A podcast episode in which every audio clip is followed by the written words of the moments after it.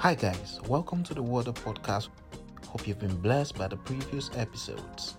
I'm excited that you've joined in today. Let's get right into it. The verse for today is taken from Matthew chapter 1 and verse 21. The NLT reads, And she will have a son, and you're to name him Jesus, for he will save his people from their sins. I'll take that again. And she will have a son, and you are to name him Jesus, for he will save his people from their sins. As we draw close to Saturday, the 25th, a date which marks the birth of the Savior into the world, Jesus Christ, our verse, and indeed the entire chapter, gives us insight into the genealogy of Jesus.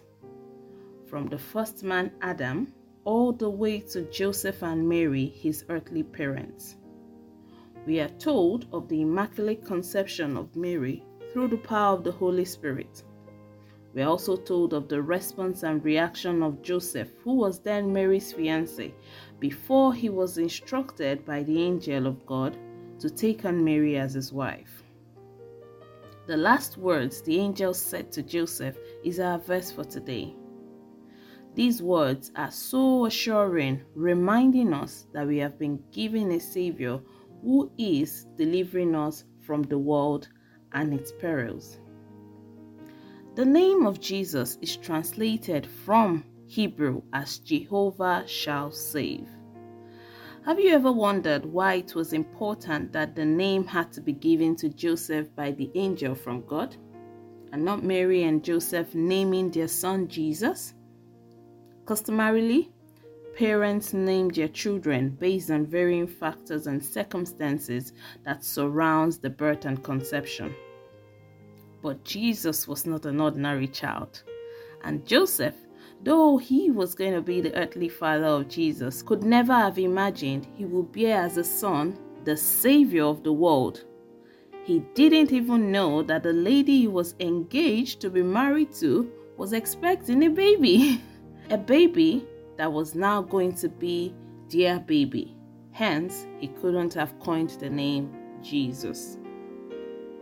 What are some of the significances of the name of Jesus?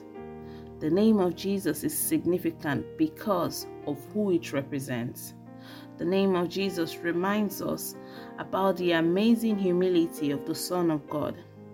The name of Jesus also reminds us of the sacrifices made on our behalf so we can be free.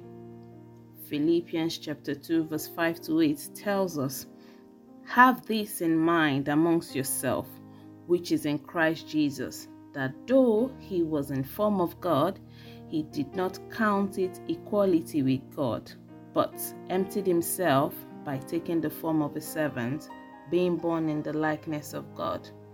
And being found in human form, he humbled himself by becoming obedient even unto the point of death. The prophet Isaiah prophesied about Jesus and his ministry on earth about 700 years before his coming. That can be found in Isaiah chapter 9, verse 6. For a child is born unto us, a son is given unto us, the government shall be upon his shoulders, and he will be called Wonderful, Counselor, Mighty God, Everlasting Father, Prince of Peace.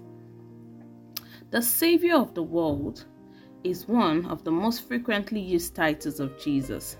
But what does it mean to you and I? The truth is, Christ came to save all sinners from their sins.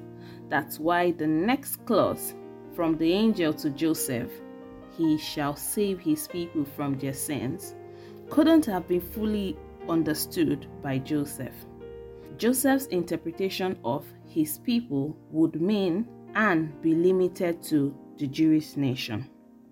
But the good news is that all of Israel, including the Gentiles, and indeed, regardless of what part of the world you're from, from the north, south, east, or west, Jesus is available for you to save you so long as you believe in Him. He was to call his name Jesus, a Savior. The name Jesus has the same meaning with the name Joshua but with a more prophetic meaning. If you recall, Joshua led the people of Israel into the promised land. Jesus is not only leading us to a physical land of promise, but an eternal one, which proves that his name is even greater. For the avoidance of doubt, the Jesus I'm talking about is the Jesus, the Son of God, the Savior of the world, as documented in the Bible. The reason for the name is clear. For those whom Christ saves, he saves from their sins and from their guilt by the merit of his death, and from every power of sin by the Spirit of his grace. In saving them from sin, he saves them from wrath and curse and all misery here on earth and hereafter.